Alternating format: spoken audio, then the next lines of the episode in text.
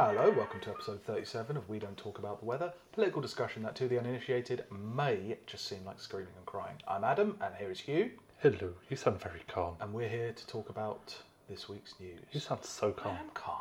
It's budget day. You didn't watch the budget. That's why you no, I did. I absolutely did not watch. I was at work, but I, mm-hmm. who watches the, watches the budget? I did. I listened to it yeah, while playing Overwatch. it's work. Work. I got to listen to. Well, it is work because I wanted to play Neo. So you have to wait for Neo to update. yeah, well, it's kind of work. Yeah. Um, but it's it's shit. It's just nothing. I mean, it's, it's- a nothing it- to be debate honest, for it's a been nothing this- party doing nothing. it's been the same budget for like the last few years where Yeah. they're like we are going to help small businesses we are going to crack down on tax avoiders we are going to sort out the housing crisis once and for all and it's like the difference is now they're just after a labour manifesto where that pointed out quite a lot of decent ways to actually do that Yeah. and their response was oh, i'm going to continue doing the same thing Well, they did. They're you know they're getting rid of stamp duty on houses that first time buyers Oh, on something God, under three hundred thousand, and no stamp duty on the first on the 300 first three hundred thousand of houses that are worth under five hundred thousand, because a lot of first time buyers buy places that are worth un, that are between three hundred and five hundred thousand pounds. It's a lot of first time buyers doing that, um, which will make housing developers money. It'll make me money. It'll make it easier for us to sell our place. Is it like cargo cult logic where they um, kind of lay the things on the ground and expect the helicopters to come back like they did in that um, on that island in the Second Until they World starve War? to death. So what they're doing Please, capital. is if they lay it out that a lot of like very expensive houses are now easier to buy, people will buy them and by that logic become rich. Yeah. yeah. Actually, that makes about much sense. Like, um, so the Tories were a tribe in the jungle who were happy with capital flying in every so often, but then one day they lost their shit and Brexited threw spears at them, and then they ran away. But now they're desperate for them to come back, desperate for the explorers to come back, and so they're just aping it and failing. They do also worship Prince Philip. They do. oh, God. oh God, yeah, that's it. well. There's rumours It's of not the same tribe, but there's a rumours of um Figgy um royal wedding as well for next year. oh really? God, yeah, but it's it's also like second-rate budget, second-rate royal wedding. Yeah. Um, although Harry's wedding could be pretty entertaining. Depends on if they let him be in charge. I saw something on Twitter today that was like somebody at their wedding with two banners. One saying, um, "I'm getting married on Friday," and then all his groomsmen had a banner saying, "Because bo- fr- Saturday night is boys' night." I hope that happens at the royal wedding. Yes. Yes. Someone like crudely draws a swastika on his on the back of his head with a sharpie. you know, crazy Dave. But yeah. So the Yeah. budget, yeah, they didn't really do anything. they they stuck to the same plan because they've hemmed themselves in on s- in so many ways. Like they could, with all like.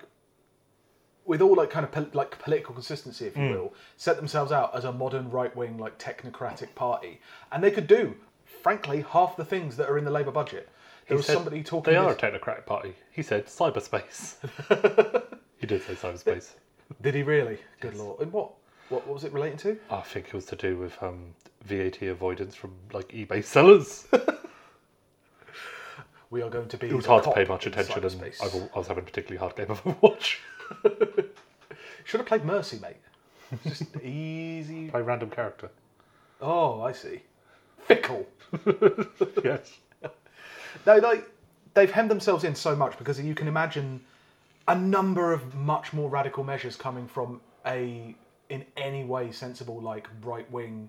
Well, yeah. Look at Macron. At least he's doing something. I mean, there was a there was an article this week about how from Owen Paterson about how he wanted Brexit.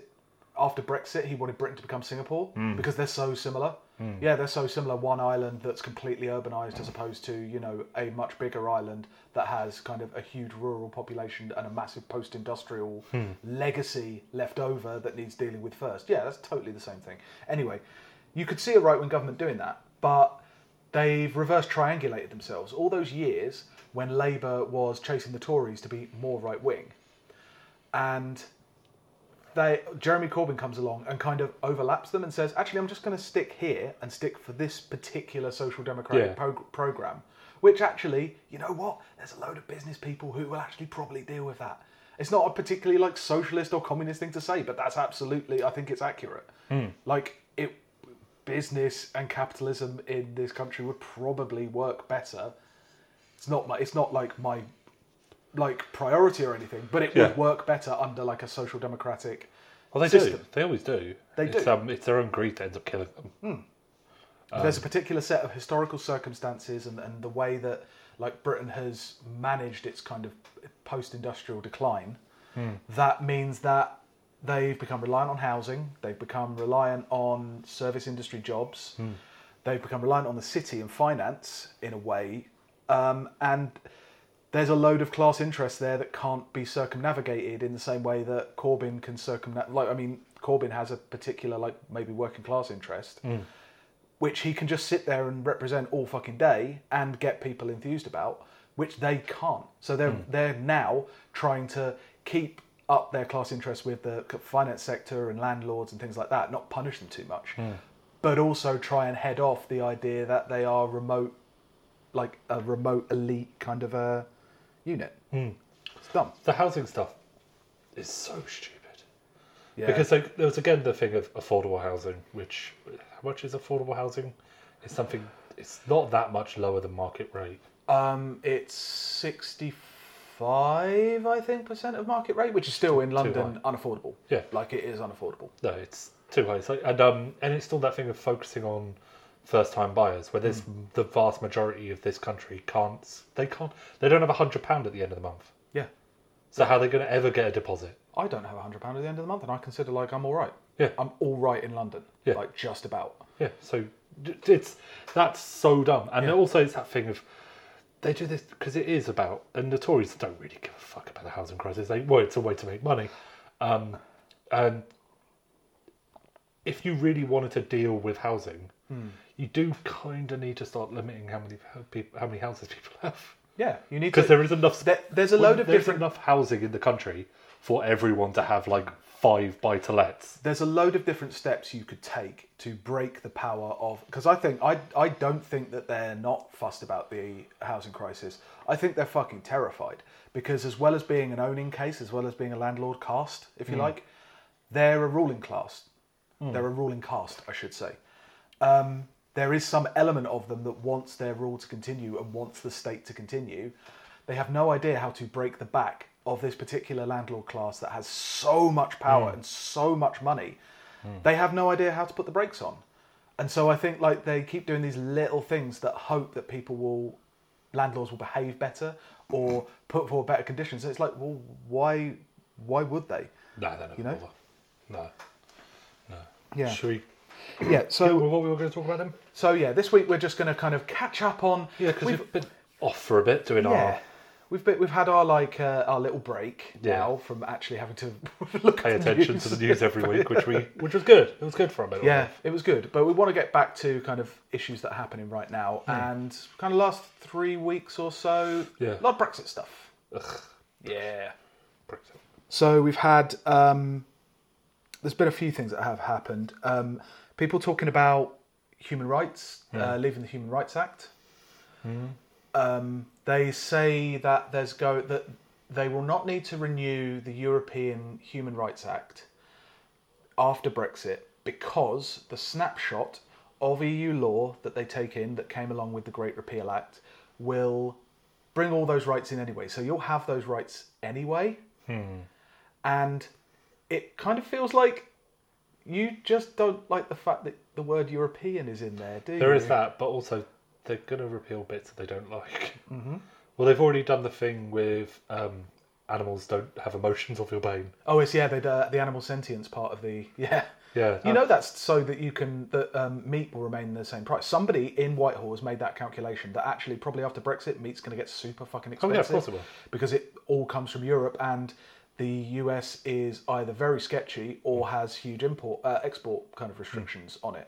So it's and the thing I can you think like can you think of a more damaging set of circumstances than people not being able to buy meat in Oh, a supermarket. Those um People will fucking go to the, like I'm talking like the bourgeois, like middle yeah. class Well, people. no, you know, like um on Question Time, will start killing. it, um, the picture of the nine guys, it was like nine guys, that gets posted a lot around um, Mm. Oh, yeah. on Twitter of the nine puce-coloured men Yeah, the who ones really who wanted really to wanted nuke the world. nuke weapons. Yeah, Yeah. nuclear weapons. How do you feel? How do you think that kind of Mm. conservative is going to deal when they're told that they can't eat meat every day? Yeah. When they find out that they can't have that that kind of you know the kind of roast beef that a very specific kind of man likes, mm. where it's like a joint of roast beef. And I, I'm a cook. I ate meat for a long time. I know how you can make a nice ro- roast hunk of beef. But the way that that kind of person likes it, when the meat turns that shade of grey and it's grey all the way to the core and it's like old leather. Yeah. When they're told they can't have that every Sunday. when they're told that when the prices go up at the Toby Carvery, Yeah. I mean, it, it may just be as simple as that that the prices will go up.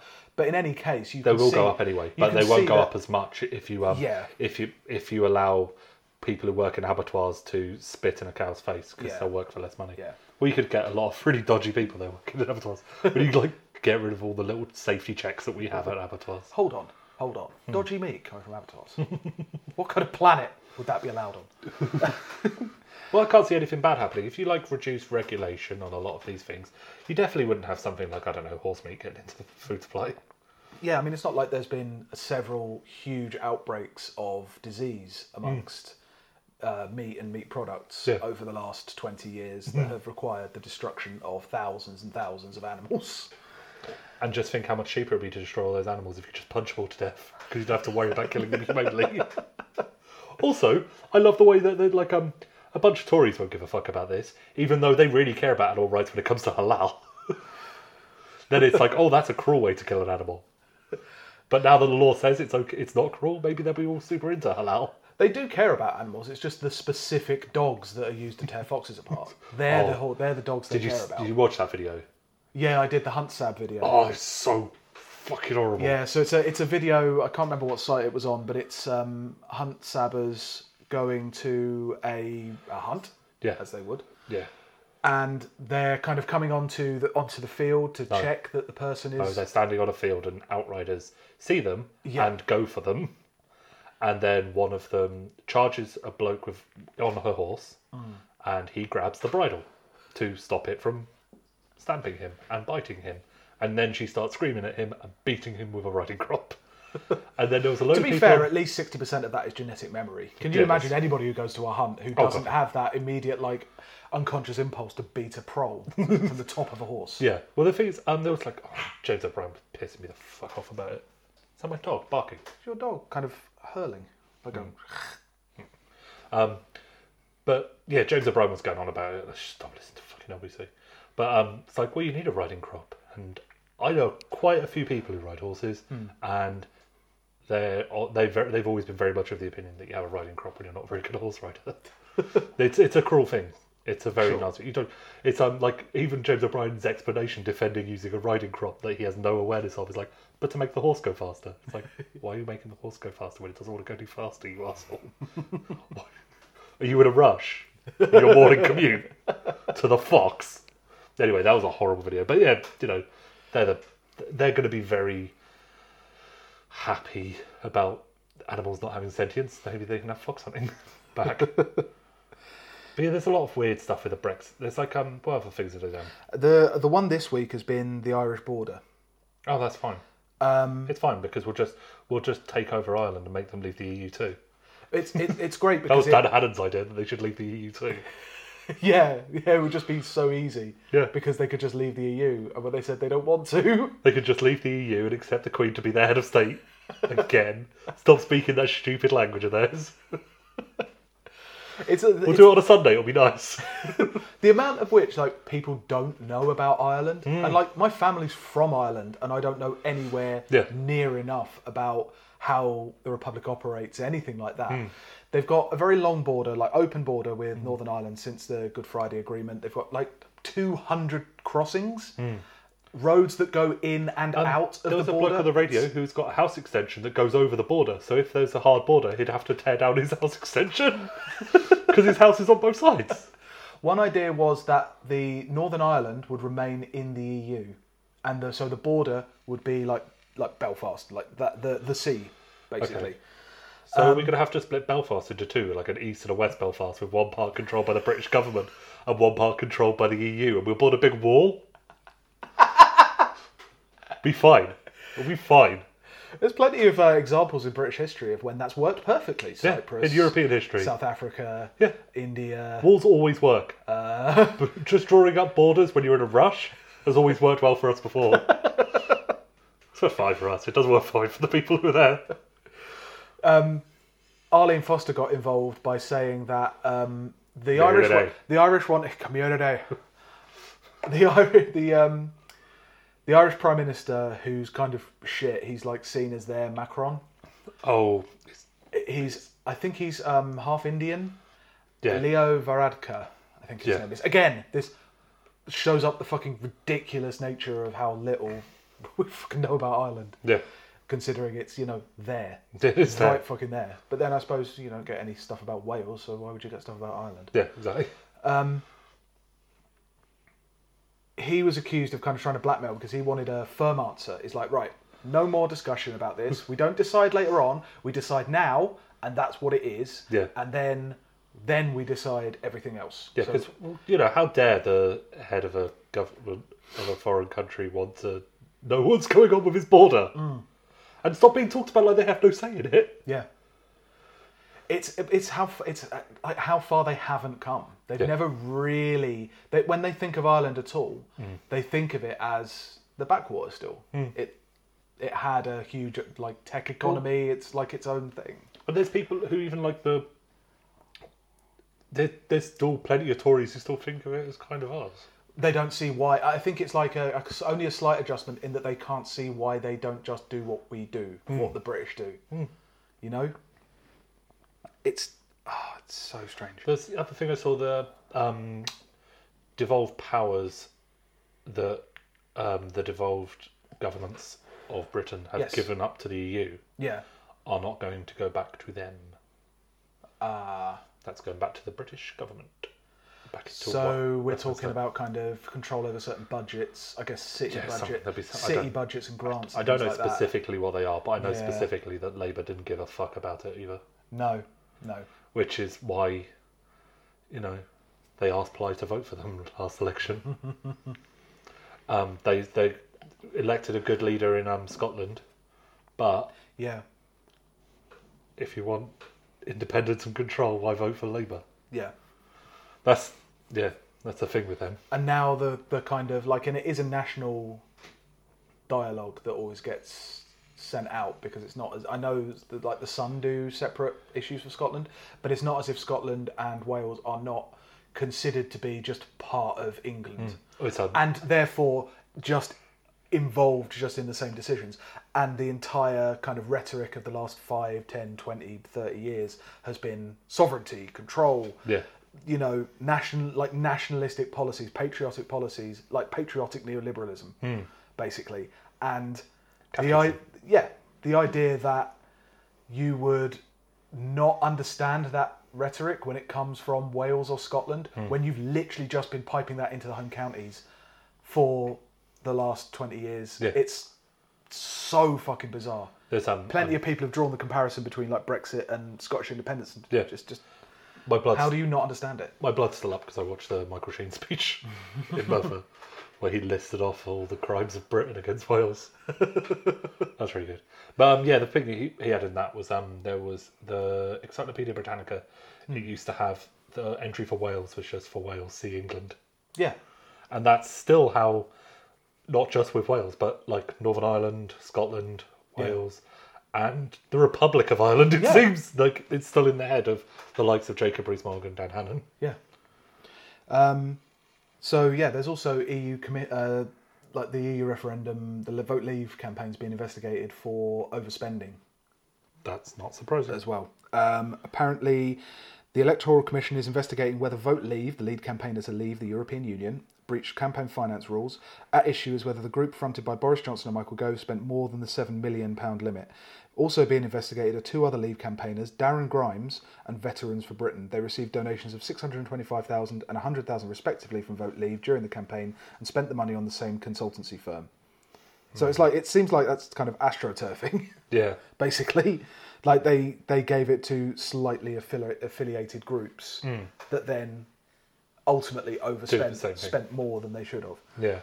Uh, again, it's like a lot of people saying now, "Oh, this is this is it. This is the silver bullet. This is the one that kills it." And it's No. no, it's it's done. It's it's it's done. Like it's I do think it is. Yeah, it's because there's like. Also, there is that part of me that the thing I want now is for us to leave the EU and then go back in five years and have to have the euro. Because I think everyone who voted leave deserves to lose their pound coins. Everybody who voted leave would be dead in five years That's a good point. Well, not everybody. There'll still be some of them. from lack of beef. yeah, actually, yeah, from lack of beef. They would have all left to move to France with their subsidised meat. Yeah, it's um, there's this there's still this weird disconnect in the language around Brexit. Like, there's the Leave people who are the same as they've always been, projecting these like insane fantasies upon Leave, uh, like everything that Leave could be, and there's the Remainers who are like getting more and more crazy by the day Oh, yeah. going insane. And I wonder if it's like I was thinking about this today, and it's. Do you think it's because the re- the, the, reason why everyone goes so crazy and makes such like well that, but like these grandiose claims projected on what Brexit is or what Brexit should be is because it's literally the only time they've had the chance to approach anything near a utopian project. I was thinking about it the other day because, like, they think about the vote leave people. It's like we could become Singapore. We could Yeah. be a high tech, like cyberpunk dystopia. Yeah. Um, Even though you wouldn't be able to convince, like, you wouldn't even be able to convince like a quarter of the country to vote to turn this place into Singapore. Not if not because if you said it enough, they'd actually look into it. Yeah, and find out that you know eighty percent of land in Singapore is state owned. yeah. Like a lot of housing is state subsidised. They have almost like they have a shitload of council housing. I think it's like eighty percent of their housing is council housing. Yeah, but you can't spit on the street. yeah, I mean the cane does kind of the, the caning caning for offences does kind of bring it down a little bit. Yeah. But no, they're they're projecting these these fantasies over hmm. what it could be, and I I'm not sure where I'm, I'm, I only had the thought on the train over, and I'm not sure what the Remain fantasy is, but they've definitely become more. It's they've that- tried to project their cosmopolitanism out more, and so like they're embracing everything. They're embracing life. If not Esperanto was still a thing, they'd all be learning Esperanto. Yes. Yeah. That kind of thing. Yeah, they'd be eating chicken in a basket, es- having eating, talking in Esperanto, Yeah. and gr- like planting pampas grass in the front garden.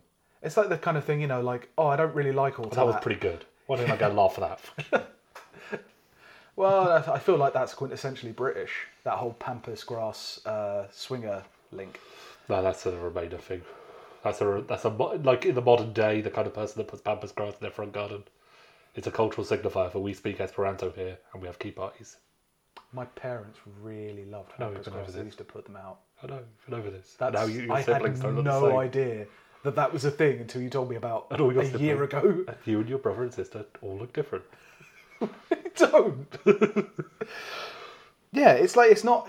You think of the like politi- like the political class, commentators, all that kind of stuff. Hmm. Yeah. Tories, not known necessarily for their flights of fancy, but this is the one opportunity where Yeah. they get to go fucking wild. But even there, they're flights of fancy. Like there are the ones who I talk mean, they're about sing- cruel and they're horrible Yeah. dystopias, But but, there's- they are flights of fancy nonetheless. But the, there's the ones who want it to be like want Britain to be like Singapore. Hmm. But there's also a whole bunch of them that really just want to get rid of those windmills and are utterly convinced that the windmills were put there by the EU. Well, my favourite strain of le- vote leave person is um, we're going to make Britain into Norway or Finland. That's weird. That's, a weird one. Really weird one. This longing for like this social, this very very like social democratic state. Yeah, maybe it's because they cottoned on to how racist these places are. They're like, oh, maybe they're pretty white. Um, yeah, they don't. It's odd. It's just all the all the kind of like Language around is like seizing opportunities, you know, or on the other hand, this is the greatest disaster. This hmm. is everything. Everything is the everything will grind to a halt. You know, fourteen paid, fourteen tweet threads, huge threads said in the same breathless cadence. Hmm. It's also that kind of thing of um, you get it all the time, and it's a lazy thing. It's meant that politicians have been able to get lazier of voters putting an idea of what that politician is hmm. out there and assuming that they're this person. Like um, Barack Obama was a good Yeah. one with the assuming that he's like this really lovely, cool guy and he's really nice and he's really friendly. Yeah. He's you know killer robots in Yemen. Yeah, But um, best with Hillary Clinton. The Mm. idea that Hillary Clinton, for a start, doesn't have a problem with gays. yeah, Next, that she doesn't have a dodgy racist past. yeah. And like all the Just other. she's not li- willing to do literally anything Oh, yeah. to achieve the greatest goal in her particular milieu. Yeah. But then it gets pushed to this extreme degree of this like kind of Yas Queen idea of her, yeah, um, which Yes. doesn't exist. And their campaign relied on it because they didn't have anything else. yeah. Macron, Yeah, Macron did. It's the same thing. but Um, Macron and, over like, here, not Macron yeah. in France.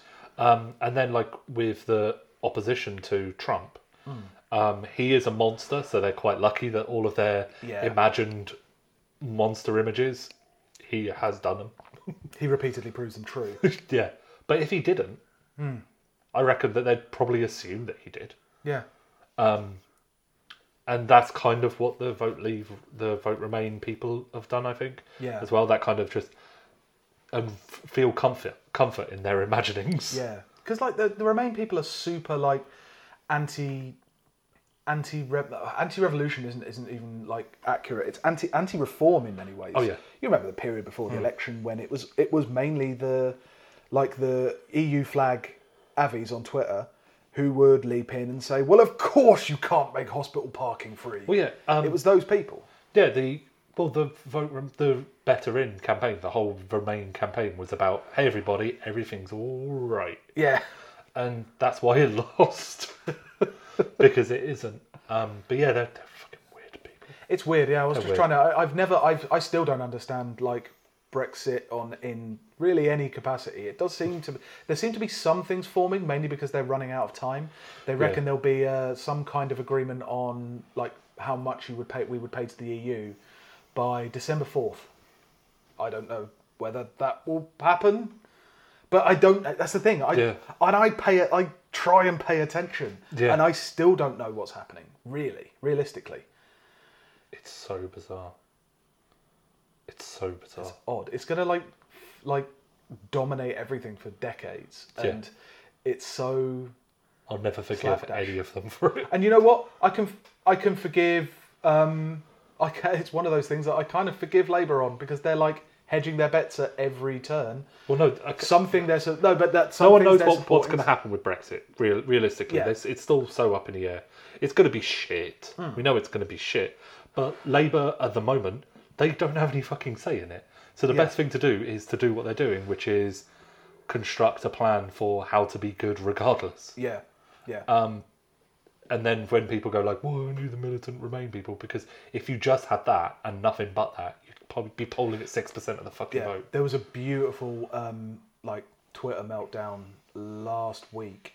Somebody was shouting about. Um, don't you understand? Austerity will get so much worse if we leave the EU. And it's like, we were still in the EU when austerity came in. Yeah.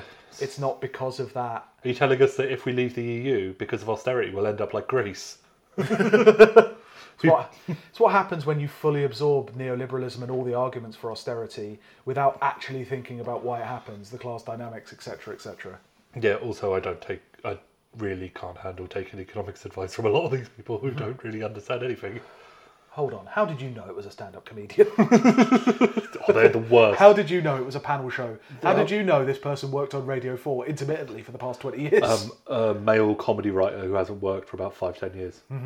Um, what's wrong with these people?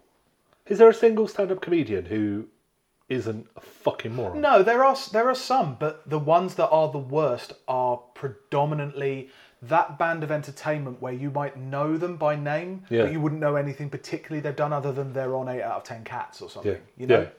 It's um, it's or weird. have I got news for you once? Yeah. something like that. It's weird because like the the TV writers. I've noticed quite a few of them, um, and because you know watch a lot of TV, wife in TV, so I know the names, and they're all so horrible. But the thing is, other than my wife, the only writer that I spend a lot of time around is not at all like them.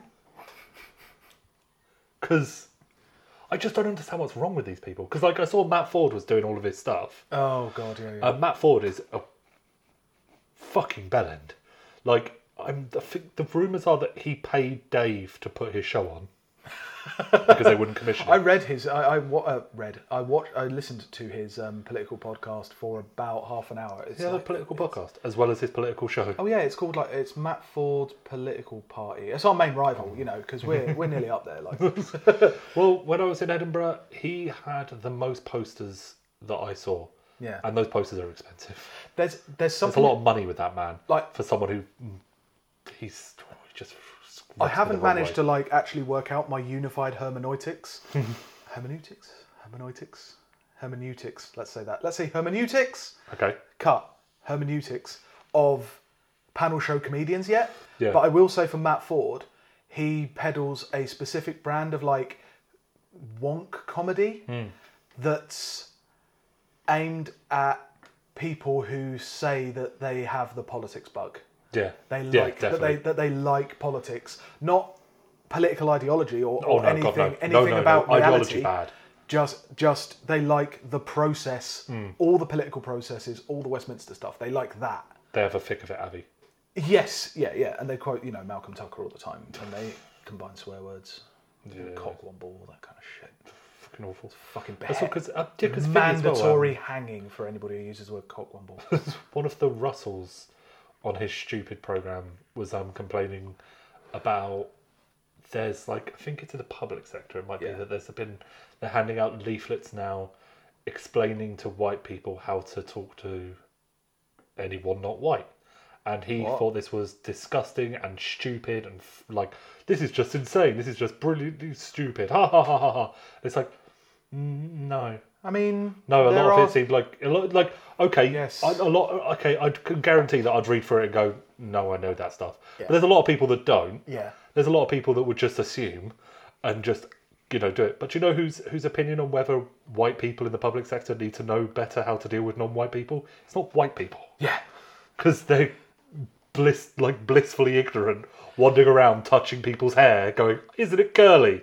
You know, and shit like that. Isn't I think that was one of the bits in it. It's like you can't feel their hair. maybe maybe that's the clue to it like a lot of bad comics like you know how Stewart Lee has gone on about for years and years about how his goal is to isolate his audience Yeah. to break them down and all the best comics mm. do that kind of thing they actually put you in a state where you're ready for surprise and mm. you become more open because you're basically scared Yeah. that kind of thing. There's a there's a comedy theory thread kind of that goes into that direction.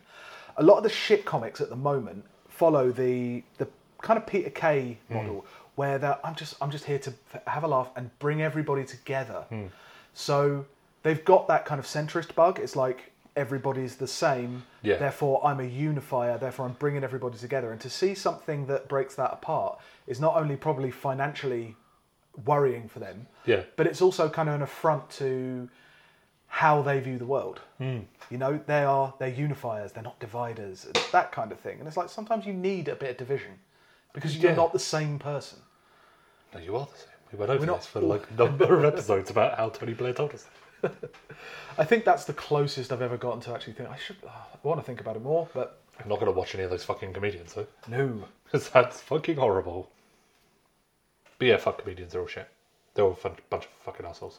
But let's go on to one of the other things that we want to talk about this week: the phenomenon of the Russian terror bot, ruining the world, electing Trump, getting Brexit, all from an abandoned building somewhere in the outskirts of.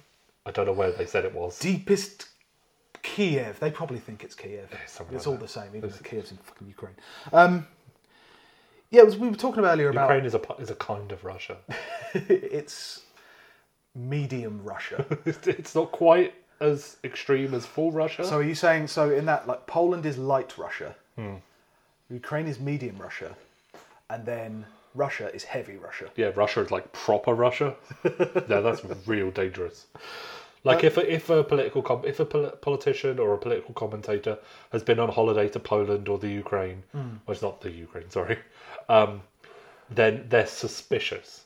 But if they've been to Russia, Russia, then they're definitely you know a communist. Whatever happened to people calling countries the? There's only a couple of them. The Ukraine, the Gambia. Was it the Gambia? I'm sure I've heard people call it the Gambia. I have no think idea there's only a couple of them what linguistic There's reasons only a people couple of have. them that were the thes, but um, I don't know.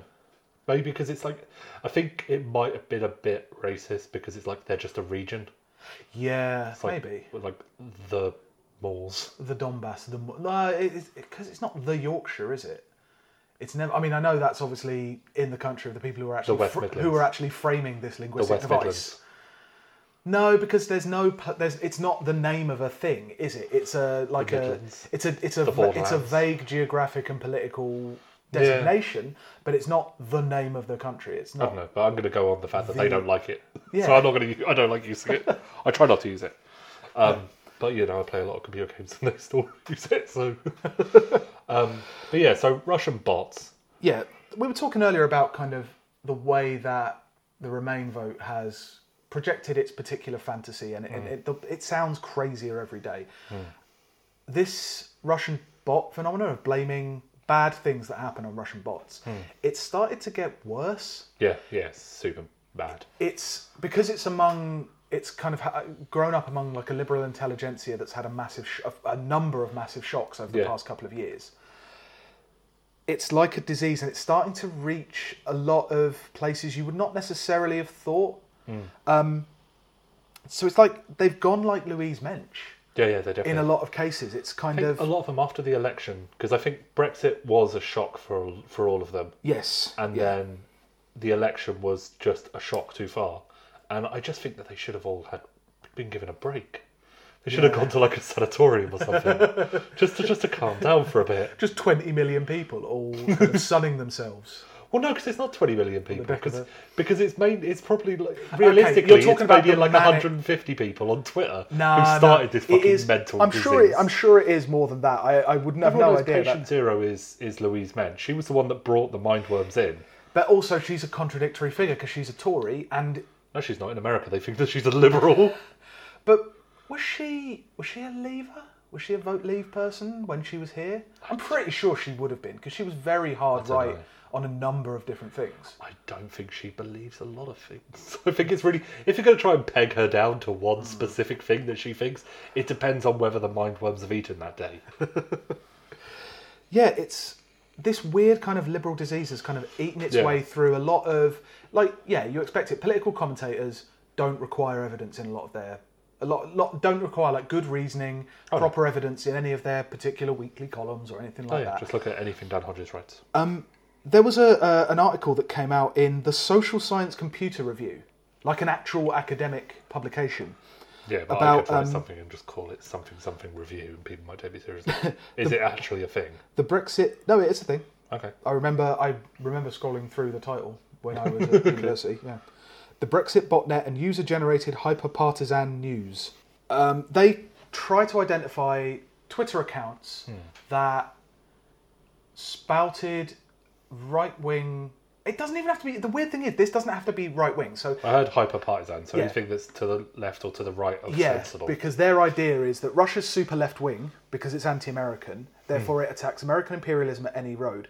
But also Also, it's the USSR. the other side, yeah, also the other side, super right wing, um, uh, racist kind of uh, hyper nationalist memes. which is also, kind of Russian. Russia, yeah, maybe they're right. okay, gonna go. or maybe they're completely wrong about the idea that Russia is slightly even. It's all right. It's fine. I'm going to go and kill David Davis now. I'm convinced. Um, um, from a total of 794,000 Twitter profiles that tweeted the Vote Leave and Vote Remain campaigns, they identified the location of 60% of them by triangulating information from geo coordinates embedded in tweets. From this cohort of users, only 30,000 users were identified as based in the UK, a smaller population than the set of 40,000 accounts that have been deactivated, removed, blocked, set to private, or whose username was altered after the referendum. The latter group of accounts represents 5% of all users that tweeted the referendum. 66% were users who've changed their username since the referendum but remained active on Twitter, designated hereafter as repurposed or recycled accounts. 34%, or 13,493 accounts, were suddenly blocked or removed themselves from Twitter. So that's after the election. So hmm. they've looked at it, they've seen where they were, and they've seen that they tweeted both the vote leave and vote remain campaigns. They have taken this evidence and then decided they must have been Russian bots because they were trying to increase division. Okay. Yeah. Okay. And then they de- deactivated their accounts. There were a number. It was basically anything that where something changed. Oh my god. It's really weird. I've look, I read this a few times and tried to work out what how they were identifying because there's a difference between bots and trolls. That's their their thing. They're used interchangeably by a lot of the Yeah, like Remainer people. Helen Lewis does it. Yeah. So oh, you're a troll. You're a bot. Hmm. Like tweeting somebody who's like swearing at her and saying you're a bot. It's like you Yeah. know, bots don't necessarily swear, right? Yeah. You know what a bot is? For fuck's sake. But yeah, like a Twitter bots. A, a bot isn't doesn't really respond to you. like No. it doesn't like like look read one of your articles, point out where you're wrong, and call you an idiot. So they, the rest of the article, I'm not going to read out the whole Hmm. thing. It's super heavy on stats. Not that interesting. You should go and read Yeah. it. It's very funny. In what follows, we disentangle these groups to finally concentrate on a set of 13,000 c- accounts identified as bots. Okay. So that means that's the same number as the ones that were suddenly blocked or removed themselves from Twitter just after the election Okay. right? There's another paragraph down the bottom that says, although both trending ple- at trending please and at Nero are bots, Nero. at Nero, because he came off in what July 2016. He's a particularly advanced robot. I've seen him walk around the place and talk and stuff. In fact, he's you know, he is a person. He's But a it's just- monster. it was just that like basic. Basically, they took. They took the manner in which they changed, or the fact that they deactivated, Hmm. as proof that they were bots, without actually looking at the content. Yeah. Somebody else on Twitter. I, I, I'm really sorry, I cannot remember the actual Twitter handle, but Hmm. I will Probably a bot. I'll put it in the um, in the episode description. But um, he went through it, and it's like, no, there's a load of these names who are tweeting things at customer services. They're not Yeah. a bot. Yeah. This person appear. This person appears to be a UKIP MEP who died two months before the referendum. Like It's they're like, not take, bots. Doesn't take much to prove that their evidence is wrong. There was another article in the byline. Um, usually reasonably good investigative reporting. Yeah. Maybe used to be. Um, author James Patrick suggested that the at Diggery7732 account could be a Russian troll due to its horrific use of English and pro-Russian posture. He, um, it was a Scottish uh, Twitter account. He queried whether any real Scot would have used the word "what" W-O-T in tweets instead of "way" W-A-E or "we" W-I. He added, in almost a year of daily interaction with Scottish Twitter users, I can hand on heart say I'd never seen one of them use the word what, W-O-T. he concluded, identifying a troll account is incredibly difficult and often has to be based on the balance of probabilities. In this case study, the account features a number of classic indicators, as well as the right messaging and off language, and was combined with potentially cut uh, potentially cut and paste photographs. On balance, at the higher end of the probability scale, it was a fair assessment that this account appears to be a foreign based troll push- pushing Russian messaging. There was another article in The Scotsman a few days later. The reality is more prosaic. The account is actually run by a 40 something father from the East End of Glasgow. I work 12 hour shifts, he said, often standing at a gate for hours on end. Posting on Twitter helps pass the time.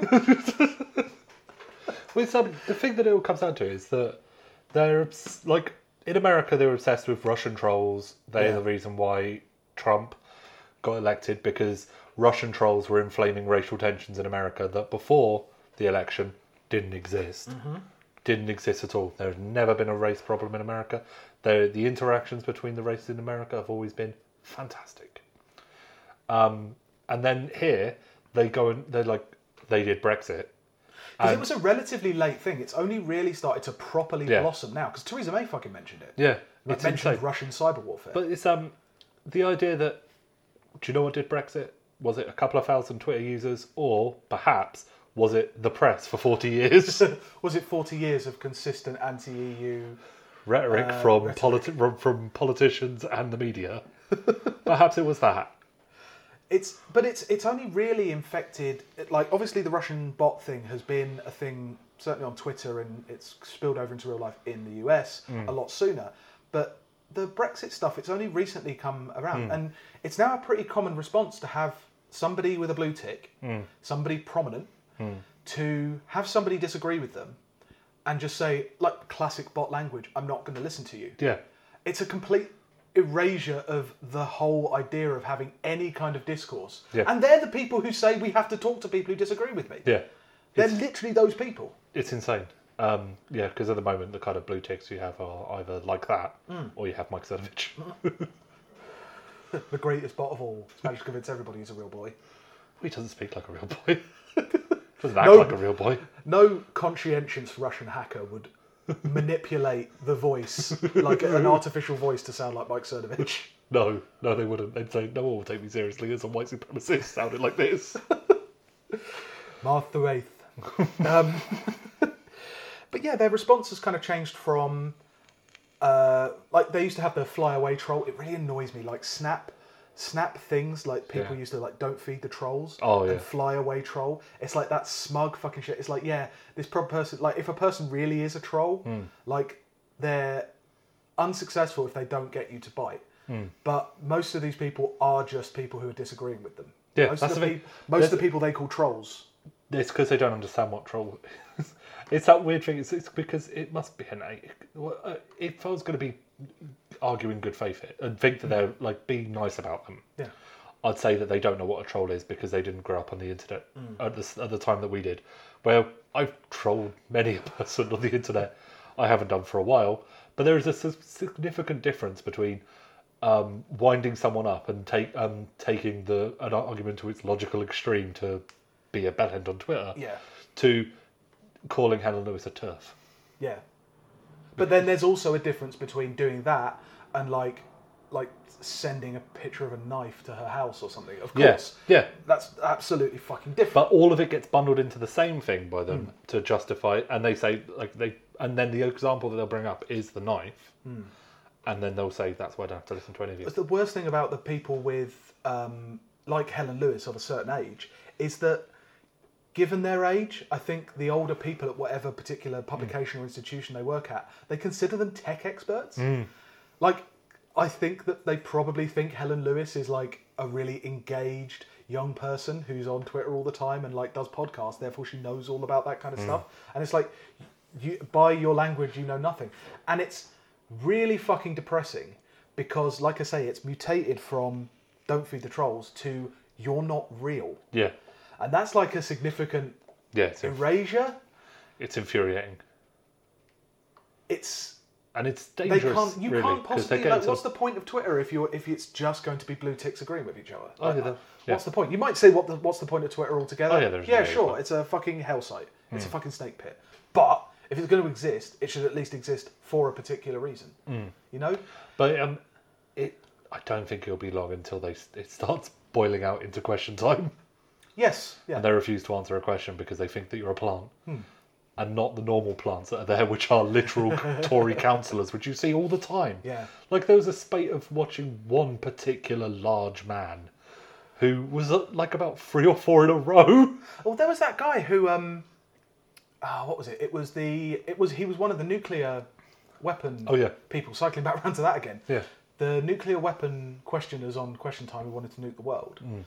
And he showed up on a Channel 4 news programme about um, getting all a load of Brexiters in the room, or a load Oh, yeah. of Leave people in the room, and then the following week they would get a load of Remain vo- voters in a room. And it was the same guy. Hmm. I, it was impossible to ignore because he had magnificent jowls. I'll say that for them. Magnificently cultured faces. Cultivated faces. The face you can only really cultivate. The kind of face you'd normally find on a Toby jug. Yeah, yeah. But this colour of the face would be deemed unrealistic by a Toby jug artisan. You could make him in Oblivion, you couldn't make him in Skyrim. yeah. That's what I'm saying. yeah. Um, and it's when it gets to the level of like the Guardian reporting at the minute around it is we've identified like 80 tweets that were published in the mainstream media. What will we do about this constant flood of fake news? And it's like, it was published in The Sun. Yeah. It was on The Sun's website. Yeah. What? How have you not gotten this yet? Oh no, you think you're on the same side as The Sun. Hmm. You actually think that The Sun is a worthy thing of like supporting and maintaining, and it's necessary for a fucking decent political conversation or a decent Yeah. country. Fuck. Yeah. Oh my god. Well, it's because when the chips are down, the journalist class they it's like they circle the wagons. They're the same people. Yeah. Whether you work at The Guardian or The Sun, there are probably some outliers, I'm sure, Hmm. with any group of people, but average Sun journalist knows, do they know significantly less than a Guardian journalist? I don't think in most cases they do. No. No, they went to school together. Yeah. yes. yeah. So yeah, speaking of not knowing what the Sun is as a newspaper, and not knowing what's going on in the world. and Not understanding the internet. hell yes, We watched that program that was on BBC. What was it called? Labour, the summer that changed everything.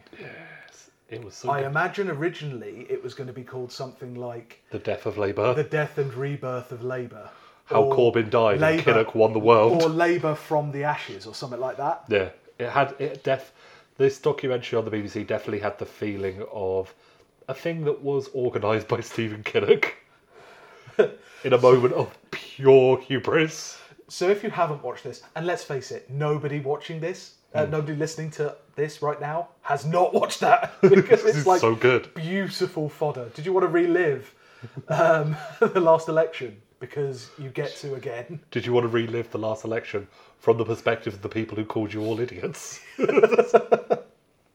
but yeah, so it, as um, it followed Stephen Kinnock, um, something Powell, Lucy Powell, something Cadbury, Ruth Cadbury, Ruth Cadbury in Brentford, Lucy Powell from Manchester, Sarah Champion. Sarah Champion from And- Rotherham. Rotherham, Yeah, because that's what she's obsessed with. yeah.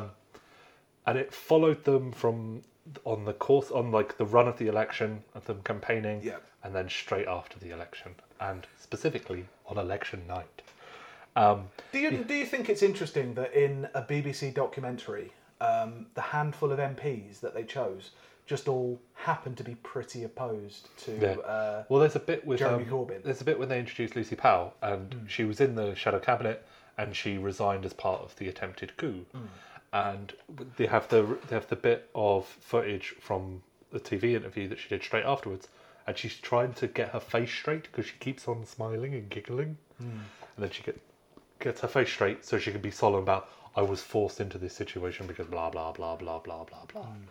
Um, but you got to see some really great things like Stephen Kinnock driving around in a Routemaster bus in Port Talbot, blaring Fleetwood Don't Mac from his phone into a megaphone. tomorrow, and he's singing along. Yeah, but the It's thing so is, good. it's like okay, I'm not completely au fait with the politics of Aberavon, but I'm pretty convinced that Wales, South Wales, like all of Britain other than London, couldn't give less of a fuck about London. so bringing an old defunct Routemaster bus, like I'm the I'm your um, I'm your local MP who spends all of his time in London, has a very posh London accent.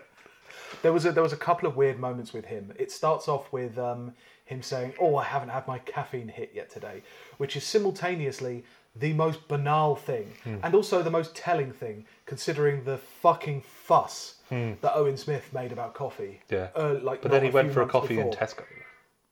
Was he in a Tesco's cafe? He went to a. Te- well, I don't think it showed. Any there was another cafe He's in the car. and He's like, "Oh, I've got to go get, a, get my caffeine hit. We've got to go to Tesco." yeah. Um, but you know, they showed off his his um, literature. You had um, Ruth Cadbury trying to hand out leaflets outside of a train station. It's no outside was taking- Brentford train station, no which is a taking it. fucking. I used to live down not in Brentford, but near there, and Hmm. no, don't bother, don't even try. Well, who hand? Are you going to take a political leaflet on your morning commute? Yeah, there was something. There was Maybe something, from like I'll take one from like the Spartacists. I'll take one from someone mad, but I'm not taking one from some fucking new Labour MP. There was something so like dead about them, Well- like like campaigning because like that is a significant part. And look, it can't be pleasant. Like it can't be pleasant trying to do a load of things. There was one bit outside of Brentford train station with Ruth Cadbury actually, where she was like, "Are you going to vote for me?" And she goes, um, "No." Uh, No, I hate you. it was no because you didn't respond to my email. Yeah. And uh, she said, um, "Oh, when did you email me? Let me give me your email address. I can try and sort you out." And it's like, "When did you email me? Three years ago." And she said, "I wasn't MP then." Yeah, but I, what, But of course, because of course, because why would why would you remember a change of MP? Because you've had exactly the same shit with all of them. yeah, You know? but um, I know like you thought that they were like sort of sad and down because and not like energized apart from Yeah. Stephen Kinnock. no, that man could not have any less energy. He seemed able to fake it. That was another weird thing about him. Did you see that bit where he's going out posting um, leaflets through letterboxes and it's pissing down with rain and he has a jumper on, Oh yeah, because he wasn't doing a it the whole jumper and time. a, shirt, a shirt. It's No, because he he was just doing it for the camera. Yeah. Um, well, he's like his father. um, but they were utterly convinced that this was going to be one of the biggest Labour defeats that's ever been. Yeah, So they couldn't work up the energy to really like try. I can, I can, I can understand that to an extent, but And like Ruth Cadbury was convinced she was going to lose her job. Yeah. And Lucy and um, Thingy Powell was convinced she was going to lose her job. Kinnock. No, no. Lucy Powell was in a safe seat because she was in central Manchester, I believe, somewhere. So she was campaigning in marginal constituencies around it, yeah. Manchester. And the amazing thing was, they would go up on the doorstep, and the only ones they would film was go, "No, I'm not. I'm, I'm voting Tory." Yeah. And they would come back to the camera, and then in their talking head moment, they would say, "Oh, the only thing that the only people who are saying is like they used to vote Labour, but now they're going to vote Tory because of Jeremy Corbyn." And it's like, huh, what happened in the election? Interesting. You know what I mean? Um, there was a bit with Sarah Champion complaining, um, like whining on about Jeremy Corbyn in his bubble.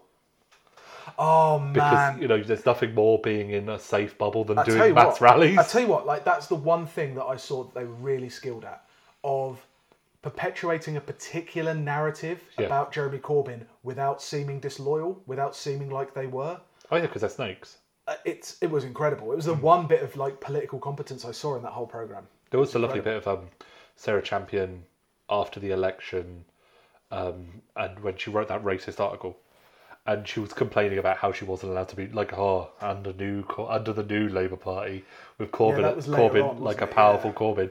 I just can't be as racist as I'd like to be in the Sun. Fucking horrible woman. But um, Yeah, um, but no, like the fucking weird love child of Alain de Botton and Brian Eno going around like he's made of pale clay. Like if you cut him, his flesh would just split into two lumpen masses. There's a thing because he No, he's like a lot of the centrists. He like they put out this idea that they're smart. Yeah. that they're really smart Yeah, people. they're that the they're really canniest political operators. And it's yeah. when they're driving into um driving into South Wales that it's like oh the upper upper the um it's like somewhere in Aberavon and um it's like oh it's it's mainly coalfields. Hmm. Yeah. So everyone here was employed as a coal like we're they're all coal villages and then when the coal mine shut down it's all been very hard for them. And it's like everyone knows. Yeah. like it's like you canny fucking political operator. You've cottoned on to the fact that South Wales is shit. Yeah, it's fucking a problem, isn't it, when it's hard for them? Hmm. That's what fucking pissed me off like quite a lot. Like it wasn't so much with I think Lucy Powell was kind of think she was just maybe a bit lost. more a bit more of that. She was like like frantic and lost and, and that kind of thing. But yeah, with Stephen Kinnock, it was it's hard for them Hmm. because like if you're just an MP and he was just an MP, Hmm. like if it's not us, then what the fuck are you doing? Yeah. Like that's how that whole system is supposed to operate. But there's none of that. There's none of that understanding about why an MP's job is so shit. Why it's so shit to be on the back benches. What you could do to change that. Why Westminster and the like the English political system as a whole has this representative MP link without now entirely divorced of mm. any representation mm. has this very very strong state very centralized state very strong party system where you can't break in really as a, a third party. You can only really be a kingmaker. And yet the way it's set up is you have particular constituencies with one person supposedly representing the hmm. views of that constituency when they do nothing of the kind hmm. and there's no questioning of that. That's not even like high political theory. Oh, no. That's like a bit of history. That's a bit of knowing how it developed. Yeah. There's none of that. And maybe that maybe, you know, maybe they do have like this amazing insight on how how it all works and where it can be improved, but they don't fucking show it. Hmm. They don't fucking show it in any interview. They don't show it in this documentary where Hmm. they have a camera to themselves for long spaces of time. What like what are they for? There was um one of the things I noticed with Kinnock is right at the beginning he was saying that um the basic the pretty much he said that Labour just need to start be making headway and Yeah, start to sure. be increasing the vote. Yeah. When it comes to a day or two before the election, when the polls have changed, that it's anything other than a sheer like a massive victory is like a massive defeat, and Yeah. therefore then for, Yeah. therefore that Jeremy Corbyn's going to have to stand down. And then when the election when they have the election night footage, and it's so good, and you just have Oh. the, the um, bloke who made the documentary just leaving the camera on Stephen Kinnock's face as his party does well, and he gets the biggest majority that any MP has ever had in Wales, and he looks like someone should shit in his mouth. It's hilarious. Oh, but to be honest, I don't think I don't think his like you could see a, if there were a few micro movements. Hmm. Like if you like you observe his face, there's kind of a slight twist at the end of his mouth. His eyebrow kind of like his eyeballs are swiveling Yeah. in his eye socket. I wanted to do the replicant test on him. like he doesn't know. Yeah. What? Tell me only the good things you remember about your mother, and then it's just an image of her knocking Neil Kinnock into the sea. I'll tell you about my mother. My mother pushed me to the sea. um, yeah, um, but none of them could pretend to be happy about No. their party doing well and their um and their majorities going up. And I think it was Powell who then said the really important thing, which a lot of a lot of Labour MPs are saying now, and I know that my local MP is very pissed off about it. They were really happy when all these people were coming out of nowhere to help them canvass and increase their majorities. yeah. But now they've started turning up to the AGM meetings hmm. and started doing things like, Stella Creasy, we don't like the fact that your dad has a load of really senior positions. then they get really pissed off. Yeah. And she was like saying, "Oh, I find it really upsetting, and it's really, it's really wrong that all these people are turning up." It's like you fucking scumbags. because all that's mattered to them, all that had to matter to them through the Blair years was the PLP. It didn't matter about the leadership. It didn't matter about like um, the constituencies. It didn't matter about that because you had again that strong centre Yeah, that could push through all this policy that was great, and you could be a part of it. You hmm. didn't want to be stuck out in the constituencies. You didn't want to be hmm. stuck out in the sticks. You wanted to be in London, hmm. where all the big decisions were being made and all the things. And if you genuinely wanted to do good, I think there was definitely a feeling that you had to be in London. You had to be in West, not even London necessarily. Like you had to be in Westminster in order to do that to get those prime like cabinet positions and junior minister positions. Um, oh God, the um, the way that they treated the people queuing up to see Corbyn in Watford, where you had like a big dude in, with a goatee, and he brought like he was there with his kids. his his kids, and um, when they were getting um, Jer- they were inside and they were getting Jeremy Corbyn to sign the thing, and her kid's name was Zarina, like spelt in the Russian way. And you know what he said? Spelt in the Russian way, like the Russian Queen. It's like, yeah, fair enough. But there was that slight like class, like class, um, Well, like a sneering. a sneering, yeah. I don't know if I. I don't know if I under- picked up on that. It was like the undertone of them filming that particular thing and nothing I else. don't know. I think maybe they filmed him because he was the one that when they were outside queuing and the bloke like, "Oh no, you can't queue up for Corbyn. That's insane." And the and the, he just shouted at him like, "Oh yeah, the UKIP queues over there." I think that might have been why they followed him around.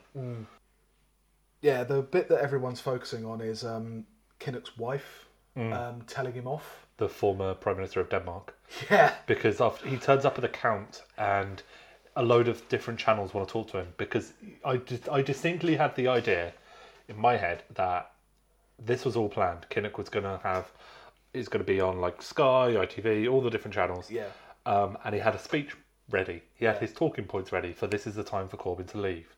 And he said yes to all of them, and they're getting ready to start talking to him. Um, after I think, I, yeah, I think might, he might have done one interview where he sort of mumbles his way through it. he did. He ended up doing one of them, but beforehand, Yeah, his wife comes up to him and says, "What are you doing?"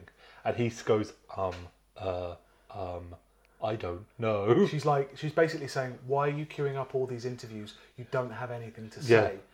And the way that they presented her as well, she, it, like the the language around her was like, um, his wife uh, I can't remember her name. Um, Um, Hella, who He- Hella, Hella something. who happens Hella to, who, who I don't know. happens to be the former prime minister of Denmark. Yeah. It's like there's no happens to be about it. Yeah. He's literally the scion of a political dynasty that went across national borders. Kinnock became an EU commissioner Yeah. after he quit the Labour Party. There's no happens to about it.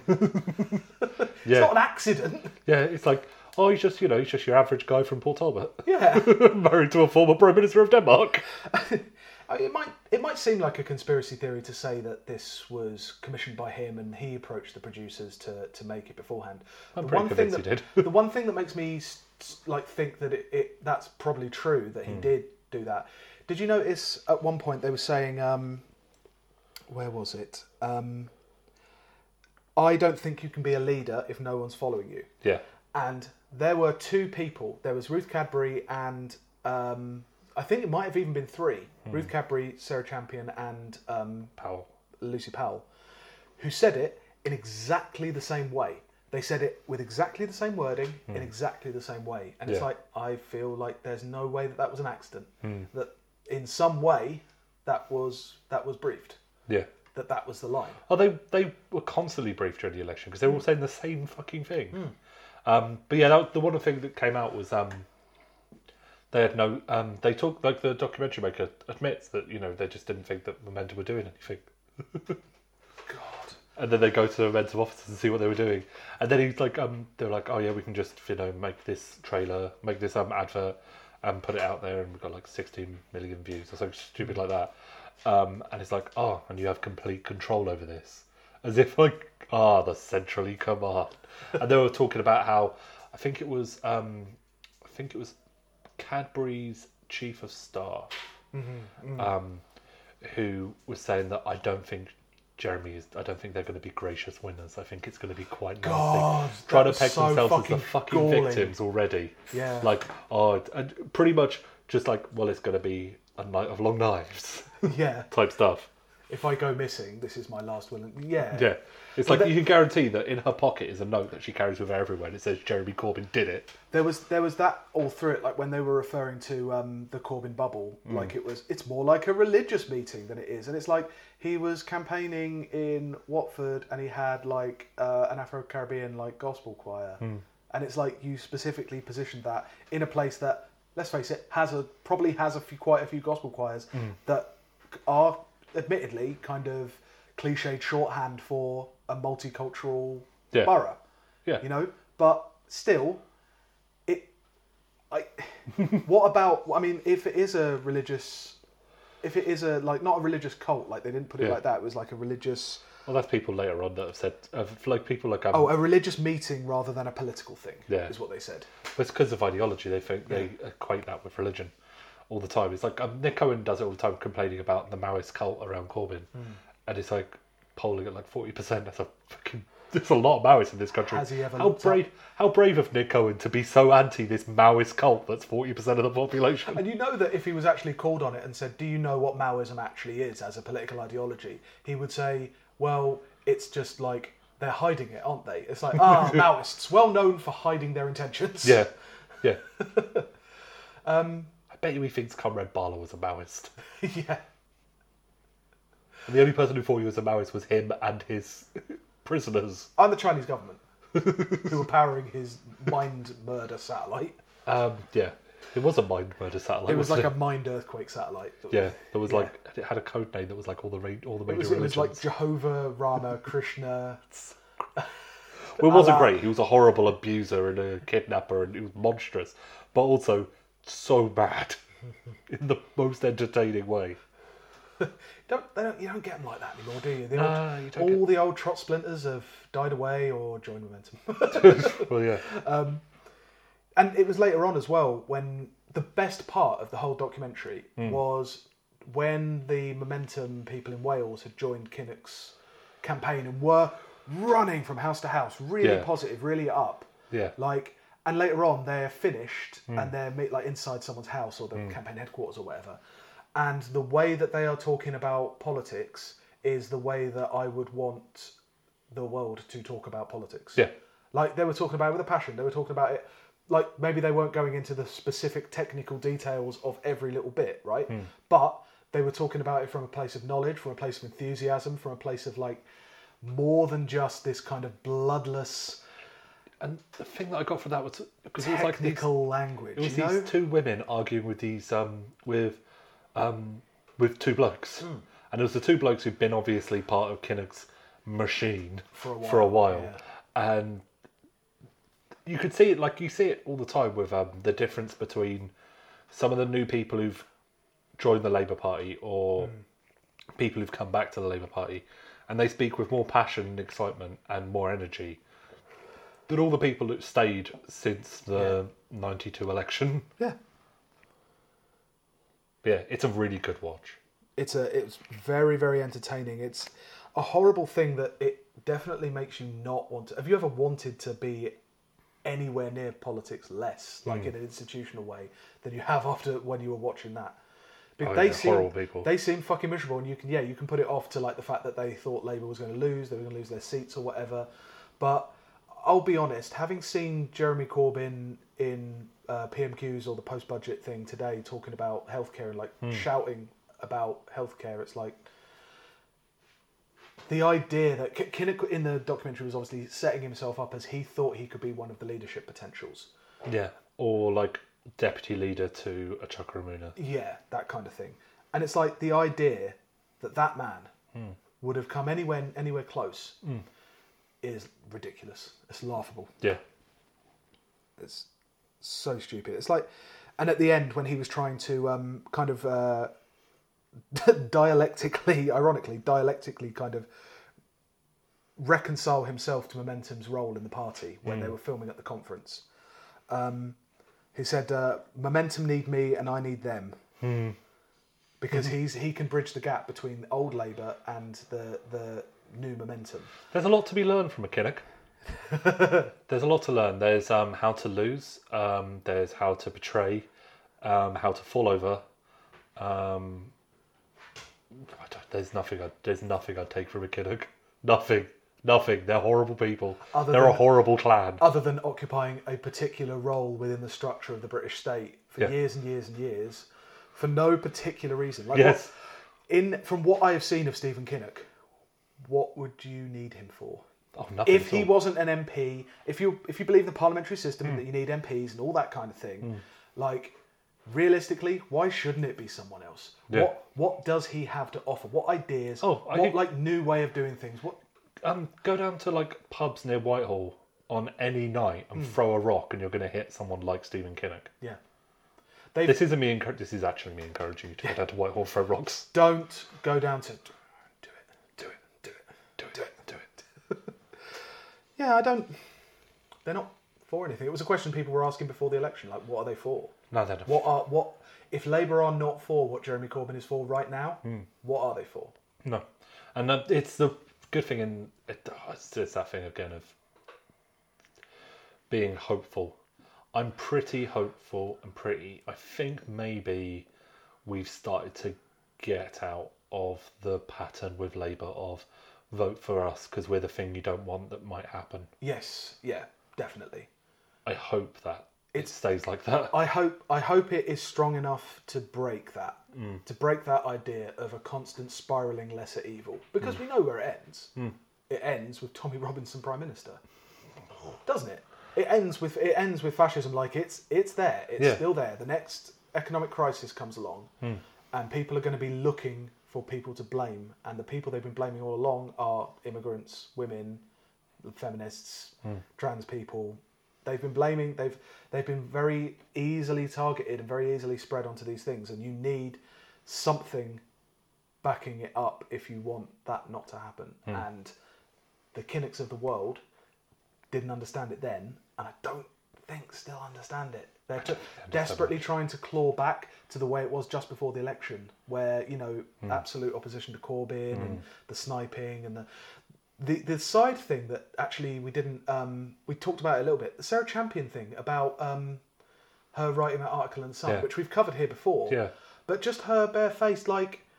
I simply pointed out the fact that all of the men I saw on this Front cover of on this Sun on on this front cover on the news last night, they were all uh, of Asian extraction. They were all Pakistani and Bangladeshi. Therefore, we have a problem Hmm. with Bangladeshi men. And it's like they're they're. Oh, was it? She said she actually said it. She said they're the people. That profile is the one committing most of these offences. And it's like that's not. true. Hmm. Yep. You are Equalities Minister. You have access to all of the data, or somebody who can tell you that that data is not true. Hmm. Now, what is your problem? It's um because she was saying like, oh, they're angry because I was talk um because I gave it I did a thing in the Sun, but I need to get a Sun audience, and I was looking at the circulation numbers for the Sun, and it's something it's rough according to them roughly about 1.5 million a day.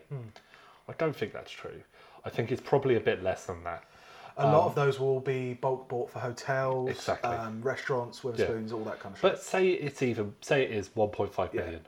This country is a lot more than 1.5 million, and they've got this sh- this mad idea that so many people read the papers and they're as important as they are that it's willing to sell out any kind of ethics or morals to appease them. Yeah, yeah. Dumb.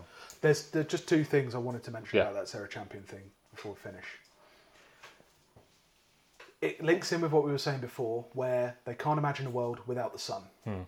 The sun, it exists, therefore it will always exist. Hmm. It must continue to exist, and if it is looks like it's on the way out, we must try and shore it back up. That's the logical conclusion of where she's Yeah. going for. When she's talking about sun people, hmm. they're not people you can convince hmm. to do anything else and not read the sun and not read the toxic mix of racism and misogyny that goes on in that paper. Yeah, It exists, and so therefore you have to keep pandering. yeah, Th- This last election, this last six months, this last year has proven you won't win an election doing that. No. It's fucking dumb. Secondly, the one thing I did learn about them that kind of linked into what I was th- what we were thinking about centrists, what we've said about centrists previously, is that the one thing that they do love is being the isolated voice in the wilderness. yeah, Despite what they say about success, Hmm. despite what they say about having a consistent set of principles, what they really love is being the one moral voice, the only person strong enough to confront the truth Hmm. in their eyes as they see it. It's probably the most consistent, it's probably the only consistent thing uniting the ones who actually speak out against Corbyn Hmm. is that they have this idea that they they're the only ones who can do it. They're Yeah. the only ones, and they get vilified for it. You can see it in their response every time. It's like, Hmm. oh, I'm the only person who's willing to stand up and tell it like it is. I'm the only racist in Rotherham. Yeah, and it's probably the one thing that that unites them is this weird, I don't say Gen X idea, but yeah, Gen X idea of moral purity attained by doing terrible shit. It's not to hmm. do with morality; it's to do with your position. If you're the, if everybody else is against you, and one, and it goes back into the religious meeting and hmm. Jeremy Corbyn bubble and the cult Yeah, the idea that Jeremy Corbyn would be meeting a load of people who agreed with him and who were generally like they might not even be rabid supporters, but they could be soft supporters. Hmm. But that's the worst possible thing: is a group of people chanting Jeremy Corbyn's name, Yeah. and me being the one who doesn't. yeah. Like they're obsessed with that fucking idea. They're I don't obsessed know. with being the little boy in the um the Emperor's New Clothes. Yeah. They really want to Yes, be that that's kid. the that's the correct. Yeah, Yeah. that's the correct metaphor. Even to the point where they make up that the Emperor's Yeah. naked. Yeah, Yeah, yeah, it's dreadful. yeah. I think that's us for the week. Yeah, that was watch it. It's um, it's fucking hilarious. Yeah, Um, okay, so that's us for this week. Um, you can follow us on Twitter at WDTATW underscore podcast. You can follow me at BM Bergamo and follow Hugh at Tanner Smashing. Uh, make sure you subscribe on iTunes, and uh, we'll see you next week. Thanks. Bye. I